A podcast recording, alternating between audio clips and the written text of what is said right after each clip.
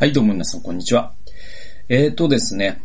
えー今日も一人ピュープリオバトルをお送りしていきます。えーちょっと単発、単単発シリーズということでやっていきたいと思いますけれども、えー今日の紹介する本はですね、バカの研究という本でございます。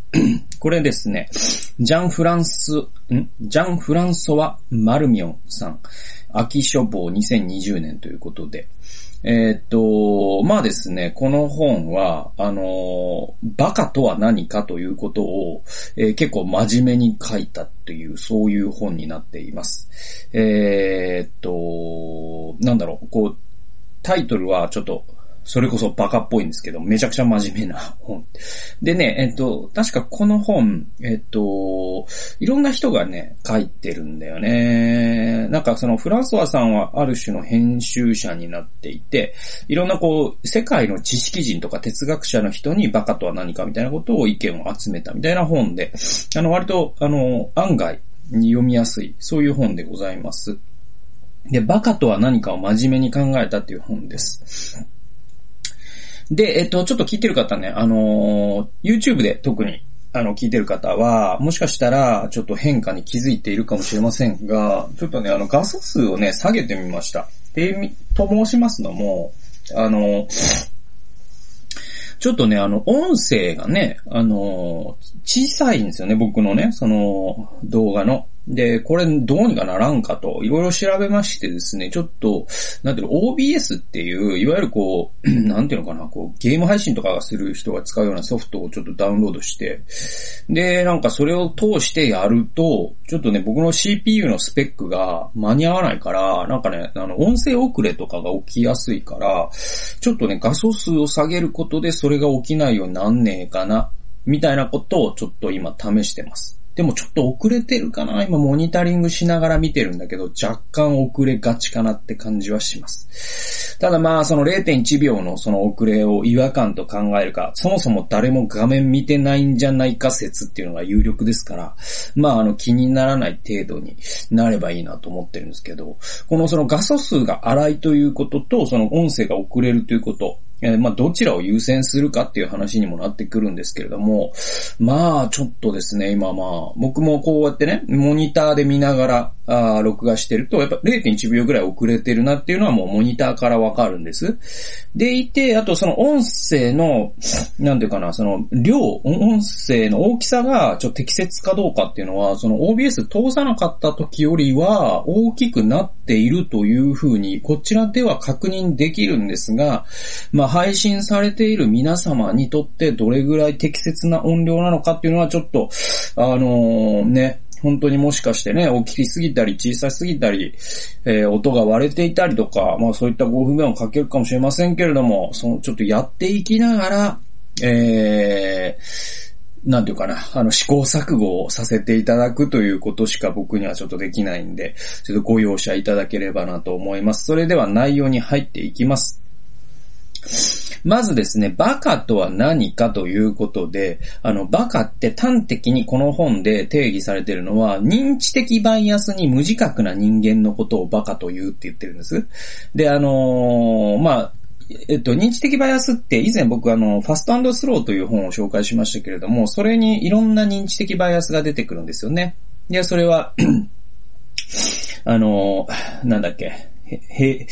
えー正常性バイアスみたいなのとか、あと、その、アンカーリングとか、あの、まあ、いろんなバイアスがあるんですよ。うん。で、えっと、平均回帰バイアスとかですね、まあ、いろんなのがあるんだけれども、まあ、端的に一番バカがわかりやすいのはダニング・クルーガー効果ってやつがあって、それって、その自分が、能力が低い人ほど自分の能力を高く見積もりがちっていうバイアスなんですよ。で、それが分かってる人は、俺って、もしかして天才だと俺本当思ってるんだけど、これはバイアスだろうなっていうことが分かる人が賢い人。これがわからない人がバカ。っていうことは、俺って天才だよねって本気で思ってる人はバカである可能性が高いという類推が成り立つんですよ。はい、えー27ページ行きましょう。えー結局のところバカとは心理学研究によって証明された様々な傾向やバイアスが極端に誇張されている人間を言うのだ。そしてそうした様々な傾向やバイアスをすべて寄せあつ、えー合わせ持つ人間こそがキングオブバカ、バカの王様だ。えー地球史上最強の大バカ野郎と言ってっていいだろうというね、辛辣なことが書かれてるんですけど、だからあの、自己中心バイアスとか自集団バイアスとかあるじゃないですか。だからその、その自分の属する集団の方が優れているというのって、これって思うのってバイアスなんです。これ心理学で分かってるんですよ。だけど、すごいそれをバイアスに全コミットできる人いるじゃないですか。日本は素晴らしいのだとかさ、主語でかすぎないみたいなさ、あとまあ東京に住んでたら東京の方が大阪より優れてるとかですね。これも主語でかすぎないって思うし、うちの学校は最高だとかですね。なんかなぜか自分が属するところが常に最高だっていうのっておかしいじゃないですか。そんなわけあるかいっていうのがあるんで、それバイアスなんだけど、それがバイアスだと本人が気づいていないという。で、まあこういうことをバカだって言うんだよっていう話なんですよ。えー、次行きましょうか。えー、っと、101ページですね。えー、バカと嘘つきは違うって話が出てきます。えー、本物のバカとは、自らの知性に過剰な自信を抱き、これ、さっきのダニング・クルーガー効果ですね。決して自分の考えに疑いを持たない人自分、えー、人間のことだ。これだから自己相対化ができない人間ということですね。えー、哲学者のハリー・フランクファートが著書うんこな議論で述べているように、これうんこな議論もすごいですね、真面目な本で、このフランクファートってすごい哲学者の中でもすごく尊敬されている人だそうなんですね。で、うんこな議論僕も読みました。で、この本に書いてるんだけれども、バカは嘘つきよりも始末に追えない。嘘つきは真実が何で、何であるかを知っているが、バカは真真実には関心がないからだ。バカを撃退するには、相手を告発すること、つまり相手をバカと命名することが大切だ。これ結構真面目な話で、あの、えっとね、嘘つきっていうのは、本当は何が正しいかを知ってて、嘘がつける。だから、あの、正解を知ってるから嘘をつけるんですよね。でも、バカはですね、正解が何かということに興味がないんですよ。で、で言うと、えっ、と、ドナルド・トランプはバカなんですよ。えっと、あの、彼は真実を知らないんですよ。えっ、と、アメリカの歴史も知りませんし、民主主義の成り立ちも知りませんし、えー、もうあらゆる教科書に書いてあるようなことは何も彼は知らないということが、まあいろんなインタビューから分かっています。えー、彼はだから真実とか事実に興味がありません。彼が興味があるのは自分がこう思ったということだけです。主観に振り回されてるんですね。えー、これをバカと言うんですよね。はい。で、えっと、これを、だから、その、バカに対して、それは嘘だよ。ファクトチェックは通用しないって言うんですよ。そうじゃなくて、相手をバカと命名することが、まずは大事なんだっていうことを、え結構真面目に書いてるんですね。これ、反ポピュリズムとか、反ポピュリストに対して、えー、に関して、すごく重要な指摘だと思います。でね、えっと、あとね、その、そのバカの結構代表的な現れとして陰謀論っていうのがあると思うんですよ。で、えっと、それって、あの、陰謀論ってバカがハマるんですよ。で、ごめんなさいね。ごめんなさいね。聞いてて陰謀論じゃなかったね。で、で、なんで、あの、有名な話があって、誕生日パラドックスっていうのがあるんです。で、えっと、陰謀論ってですね、誕生日パラドックスで大体説明できるんですね。陰謀論って何かというと、例えばね、あのー、なんだろう、その、昔僕聞いたことあるのは、なんか90年代後半とかにビル・ゲイツのなんか、その画数を全部足すと666になるみたいな。なんか あとなんか、アップルの iOS のソースコードを抜き出すと、なんか、えー、悪魔の暗号が出てきて、それはノストラダムスと一致しているのだーみたいなやつ。で、あれって誕生日パラドックスなんですよ。で、誕生日パラドックスって何か今から説明しますね。118ページ。有名な誕生日パラドックスのを例に挙げましょう。25人が一度に集まった時、同じ誕生日の人が2人いる二人以上いる確率は何パーセントか。これ面白くない？えー、25パー、あ、25人の人、25人のクラスがあったとしましょうよと。ね。で、その一クラスに全く同じ誕生日の人がいる確率。ね。これ何パーセントぐらいだと皆さん思います？でね、多くの人がだいたい10%未満を答えるんですよ。で、答えを、えー、言いましょう。えー、答えはですね、50%なんですよ。はい。読んでいきましょう。この問いを考えるとき、大抵の人はヒューリスティックに頼ってごく単純な論理で、えー、思考します。自分と同じ誕生日の人がいる割合を計算しようとするのです。その場合の確率は非常に低いです。1年365日のうち、わずか1日について合致する相手がいるかどうかということを考えるからです。自分を除いた24人のうち、自分と同じ誕生日の人がいる確率は6.3%に過ぎません。ところが、この25人のうち、同じ誕生日の人が2人以上いる確率は実際は50%なのです。なので、えっと、25人のえー、クラスっていうのが、あ例えば10個あったとき、そのうちの5クラスでは全く同じ誕生日の、えー、人が少なくとも1組以上がいるっていうのが統計学的な正解になるんです。でもそれって我々のヒューリスティック、脳でこういう風に直感するものと違いますよね。えー、だから、陰謀論っていうのが成立するんですよ。陰謀論ってなんか偶然の一致をえー、いろんな列挙していくわけじゃないですか。これもこの符号、なんか数字と符合する。これもこれと符合する。これは偶然ではありえないって言うんだけど、偶然でしかありえないんです、実は。あの、そういう話なんです。それがわからないのがバカっていうことなんです。えー、次行きましょう。えー、っとですね。えっと、うんこな議論っていうのがまた出てくるんです。あの、さっきのフランクファートですね。えー、これがですね、204から205ページ。うんこな議論の権威。哲学者のハリー・フランクファートによる、よると、うんこな議論の特徴は基本的に真実に対して無関心であることだという。え、これさっきのね、あの、バカと嘘つきは違うっていうところと、えー、通じてますね。で、そういう意味で嘘とうんこな議論は真逆と言えるだろう。嘘つきは常に真実に目を光らせている。自分の嘘がバレないよう真実を歪めたりごまかしたりしなくてはならないからだ。だが、うんこな議論をする者は真実を気にしない。自分が主張する内容が正しいか正しくないかは一切顧みず、現状をどうにかやり過ごすためだけに頭に浮かんだことを何でも口にする。彼らは様々戦略を駆使しながら危機としてうんこな議論をする。えー、情報操作、話題のすり替え、検索エンジンの最適化、えー、盲前主義、えー、聞き手の情に訴える表現、もったいぶった口ぶり、えー、紋切り型の表現、空想な言葉、上から目線の口調、すべてうんこな議論だ。彼らはいかなる状況においてもあらゆる手段を使って自分が損をしないよううまく切り抜けようとするとフランクファートは言う。えー、正しい情報を何一つもたらさず、えー、中身のあることは何も言っていないのに素晴らしいことを言っているかのように振る舞う。うんこな議論は一種の知能反的カムシュ、カムフラージュで知的パラサイトだ。えー、さも話し合いに貢献しているかのように見せかけておいて実際は進行を妨げている。論理的に会話を進行させる発言とは真逆にあるのが、うんこな議論なのだ。はい。で、うんこな議論っていうのは、だから嘘とは違うんだよ。で、嘘っていうのは真実が知ってないと言えないこと。論理を知っていて論理を外すっていうのが嘘。だけど、うんこな議論の、うん、うんこの議論者っていうのは、真実に興味がないんですね。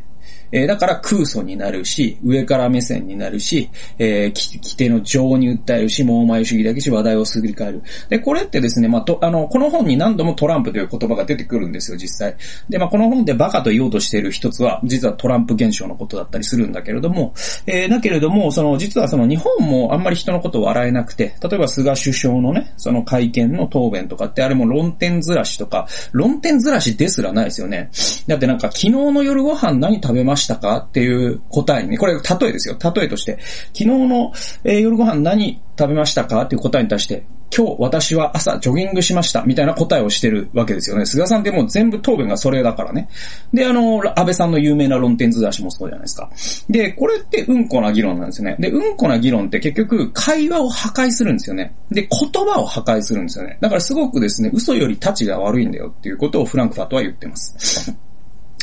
えー、バカは知性の欠如じゃなくて、知性のベクトルが絶望的に誤っているっていうことを言っていて、えっ、ー、と、214から215。つまりバカが個人の認識論を主観、直感、真摯さ、誠実さによって確立しようとするのは、えー、単に悪意からだけではない。それが失敗をしない最も確実な方法であり、しかも自分のバカさ加減を隠すことができるからだ。バカは決して侵害されることのない自我というシールドの内側に身を潜め、えー身を潜め、えー、自らのバカさ加減を正そうとするあらゆるものを跳ね返す。そうすることで、自らのバカさ加減に気づき自認し自覚することができなくなるどころか、さらにひどいことに、自らが持ち得る知性のすべてをバカを自覚しないことに注ごうとする。バカの知性は、情報の質や良し悪しや、えー、自らの信念の有効性を判断するためには使われず、その情報が自分にとって好ましいものであるかどうかを見極め、気に入らない情報の信頼性を失われることのみに使われる。バカは自らを擁護するためにはとことん頭を使うが、それ以外には全く使わないと。だからバカという人はですね、その知性の使い方が間違ってるんですね。はい。知性の欠如じゃないんですよ。知性のベクトル、使い方が決定的に間違っていて、絶望的に間違っていて、えー、だから彼らは自分を相対化できないんですよ。えー、なので、その知性を、その、なんていうかな、自分を擁護する、そして自分がバカであるという事実に気づかないようにするためにはめちゃくちゃ知性を使うんだけれども、その知性の本来の使い方ですよね。物事を把握したりとか分析したりとか論理を筋道立てて組み立てたりすることには一切知性を使わない。そういう人のことをバカだって言ってるんですね。えー、次行きましょう。で、うんこな議論っていう話がまた出てくるんですけど、あの、うんこな議論の非対称性っていうのが結構面白くて、215ページです。真の信念をつら、つら、えー、抱き、正しい情報を持っている者にとってのろ、述べるべきことはた、ただ一つの真実しかない。ところがバカは、バカな発言を大量にストックしている。真実が一つしかないのに対して、愚かさは一つではないからだ。バカは効率よく、容量よく、コストをかけずに、あらゆることに対してバカな見解を表明する。すると真実を伝える手段を備えたた者も、者たちも、えー、大量のバカの発言にいちいち反論する時間が足りなくなってしまう。この現象をうんこな議論の非対称性の法則という。うんこな議論は、誰もが簡単に安価に大量に作り出すことができるが、それを排除する能力と決意を持った者の数は少なく、しかも相当な努力が必要とされるんだ。これあの、要はね、軍、軍隊でね、その、非対称兵器っていうのがあるんですね。で、あの、これってあの、なんだっけ、海上の嫌いとかがそうらしいんですけど、いわゆる、なんか、えっ、ー、と、嫌いなんかあ、あるじゃないですか。その、えっ、ー、と、まあ、あの、海の地雷みたいなやつね。で、あれって、えっ、ー、と、すごい非対称で、えー、結局それに対、それによるその損害ってめちゃくちゃでかいし、それを撤去するのにかかる費用ってめちゃくちゃ大きいんだけれども、でもそれを設置する費用はめちゃくちゃ安いし、バカでもできるんですよ、それこそね。で、これ、だから非対称なんです。だからかけたコストに対する相手方が負担するコストがめちゃくちゃでかいんですよね。だから嫌いっていうのが有効な兵器。有効だっていうかまあ反則と言ってもいいでしょう。そういう兵器になってくるんだけれども、え、これをその言語の領域でやるのがうんこな議論で、で、うんこな議論って結局その、あのー、作り出すのは安いんですよ。で、嘘つけばいいわけだから、もう途方もないことを言えばいいわけだから。でもそれを一つ一つファクトチェックして、それは違うんだよっていうことを言っていくことにはものすごい労力が、と手間がかかるわけじゃないですか。で、そうするともうその物量に圧倒されて真実が負けてしまうという現象が起こるんですよね。で、例えばその大統領選、米大統領選の時のそのあの選挙は不正選挙だっていう、ああいった Q アノン的なね、言説って未だになくなってなくて、で、あれって嫌いだからなんですね。で、あれ、あの、あれを一つ一つはもう具にもつかないような、あなんていうの、論理だし、一つ一つを本気で、ね、否定していけば、ファクトによって否定されていくんですよ。なんだったら、その、それを挙げられた、例えばその選挙の集計機会を出しているメーカーとかが否定している。で、そういうことは調べればいくらでも、えー、嘘だということがわかるんだけど、その嘘の、が否定される前に次の嘘がまた出てくるんですよ。で、それによって嘘の処理が追いつかないという状況が出てくるから、うんこな議論っていうのは社会を壊すんだってことが言えるんですね。えー、次行きましょう。282ページです。えー、疑うことは絶対に必要です。科学は疑い続けることで発展していますから。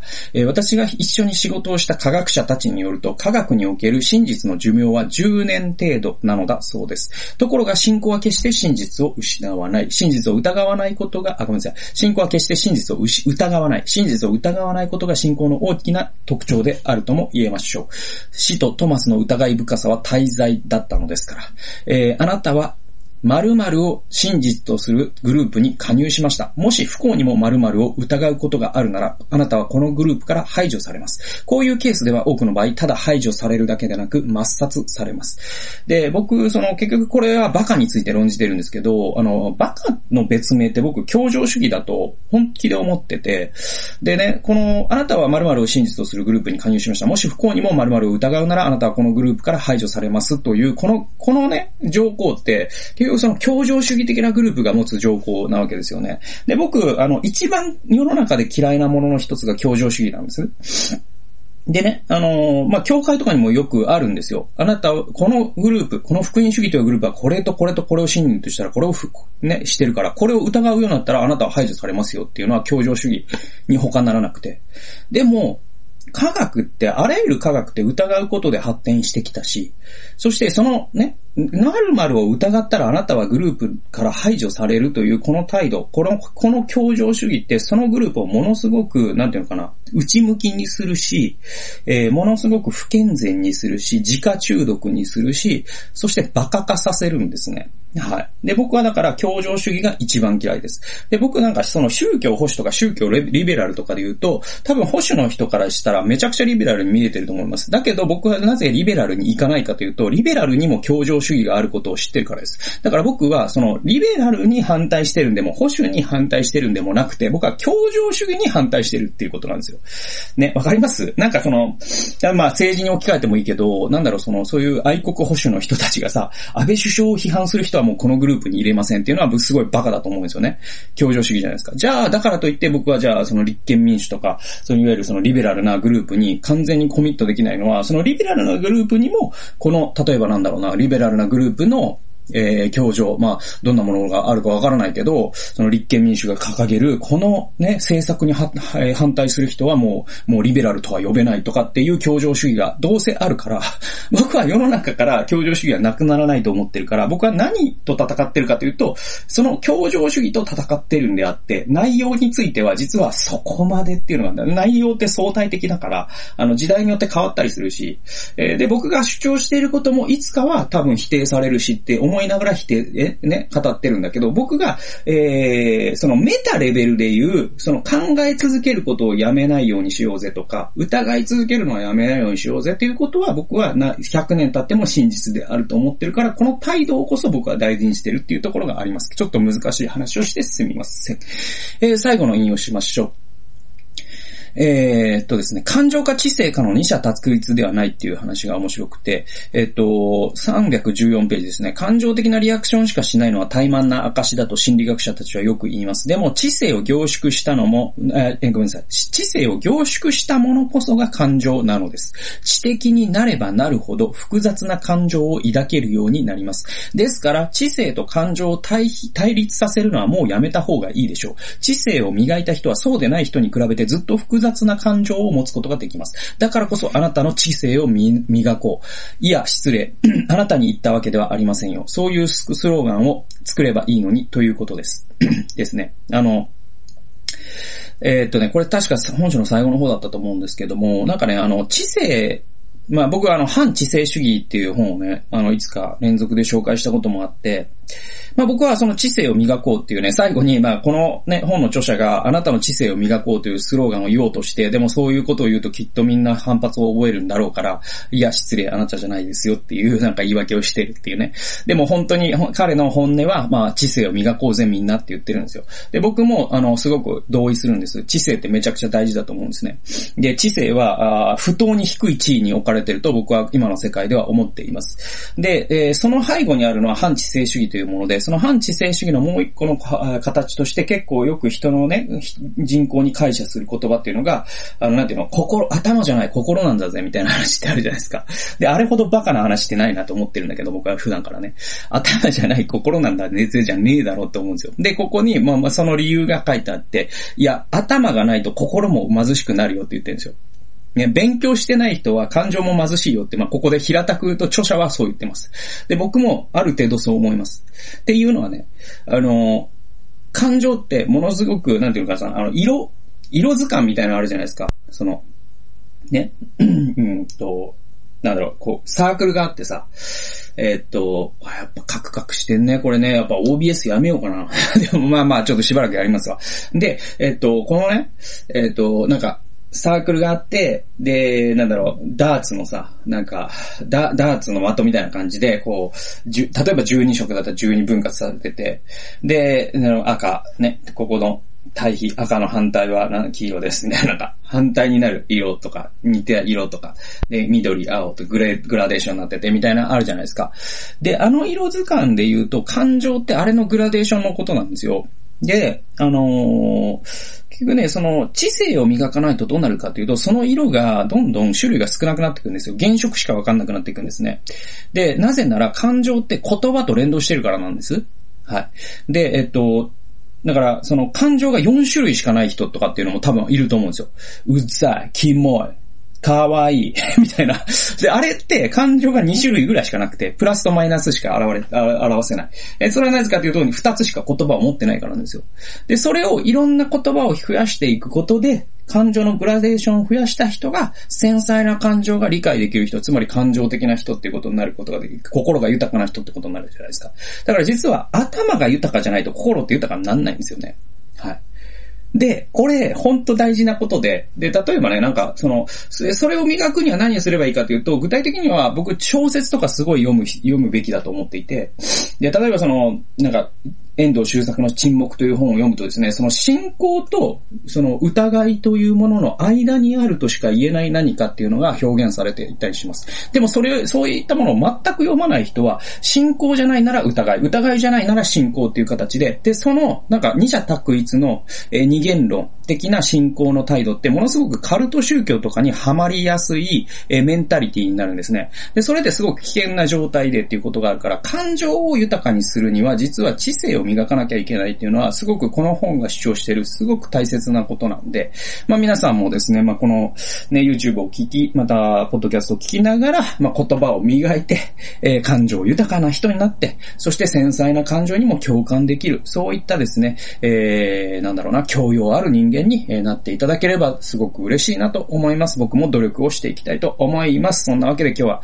バカの研究という本を、えー、紹介させていただきました。ちょっとですね、OBS の実験をしていてですね、ちょっと画面がカクカクしていたりするんだけれども、ちょっとしばらくこれで頑張っていきたいと思っております。最後まで聞いてくださってありがとうございました。それではまた次回の動画及び音源でお会いしましょう。さようなら。